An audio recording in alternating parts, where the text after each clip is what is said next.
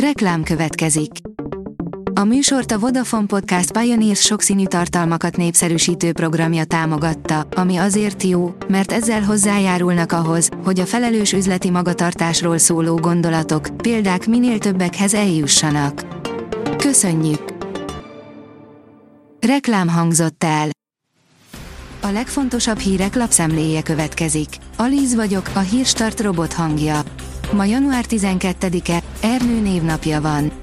Államadóság, ilyent 2010 óta nem láttunk. Az elmúlt három évben közel a duplájára nőtt a magyar államadóság deviza aránya. Vége a lakossági állampapír reneszánszának, írja a 24.hu. A G7 írja, már két válsággal ezelőtt sem volt meg a feltétele annak a stratégiának, aminek Orbánék újra nekifutnak. Alacsony infláció, stabil külső egyensúly, magas munkanélküliség, már egy sem áll fenn a magas nyomású gazdaság stratégiájához szükséges tényezők közül. A Telex oldalon olvasható, hogy Irán áll a Törökországba olajat szállító hajó elfoglalása mögött. A görög tulajdonú hajó lefoglalását megtorlásnak szánják egy korábbi amerikai lépéssel szemben. Lengyelország pucs közeli állapotban. Több tízezren tüntettek csütörtök délután Varsóban Donald Tusk kormánya ellen. A megmozdulást a tavaly decemberig kormányzó jog és igazságosság párt kezdeményezte a demokrácia és a média szabadság védelmében, írja a magyar hírlap. A privát bankár oldalon olvasható, hogy jó sokan a rekordinfláción is szépen meggazdagodtak, mutatjuk, kik ők.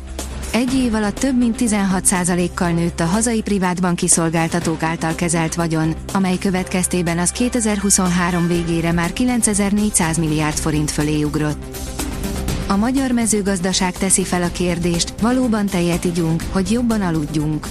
Az Advances in Nutrition című orvosi folyóirat pozitív összefüggésről ír a tejfogyasztás és a minőségi alvás között, ám még mindig felmerülhet néhány kérdés. A klímaváltozás miatt megugrott a medvetámadások száma Japánban, írja a Prü. Elsősorban a klímaváltozás miatt előállt táplálékhiány az oka, hogy Japánban egyre több medvetámadás történik. Az incidensek javarészt elnéptelenedő településekhez köthetők, az áldozatok többsége idős ember. Országos szintű megoldás egyelőre nem született a problémára. Gyilkos technika kisautóba rejtve, írja a vezes. A Toyota GR Yaris Adrenalin Fröccs versenyautógénekkel.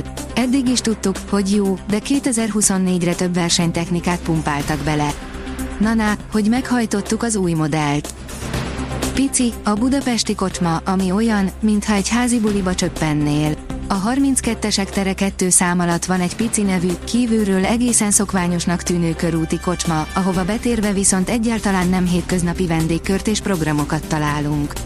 Színes vendégkör, prima takó, társasjátékest és egy vége láthatatlan házi buli, ez a pici, írja a Noise. A vg.hu szerint ritkán tesznek fel mindent egy lapra a magyar lakáshitelesek. A fedezetül felajánlott ingatlanok átlagos megterheltsége alig haladja meg az 50%-ot. Az élsportban nem lehet csak a csodára várni, Milák Kristófnak és Szoboszlai Dominiknak a sikert is fel kell tudni dolgozni. Milák Kristóf körül az elmúlt pár hónapban fortak az indulatok, aztán amikor már úgy tűnt, nyugvópontra került az ügye, közös képet posztolt vele a sportért felelős államtitkár. Azóta csak arról hallani, hogy elkezdette már készülni az olimpiára és ha igen, akkor hogyan gyakorol vagy éppen nem gyakorol, áll az rtl.hu cikkében. A magyar kézi nem mindig a legjobb úton jár, írja a 24.hu.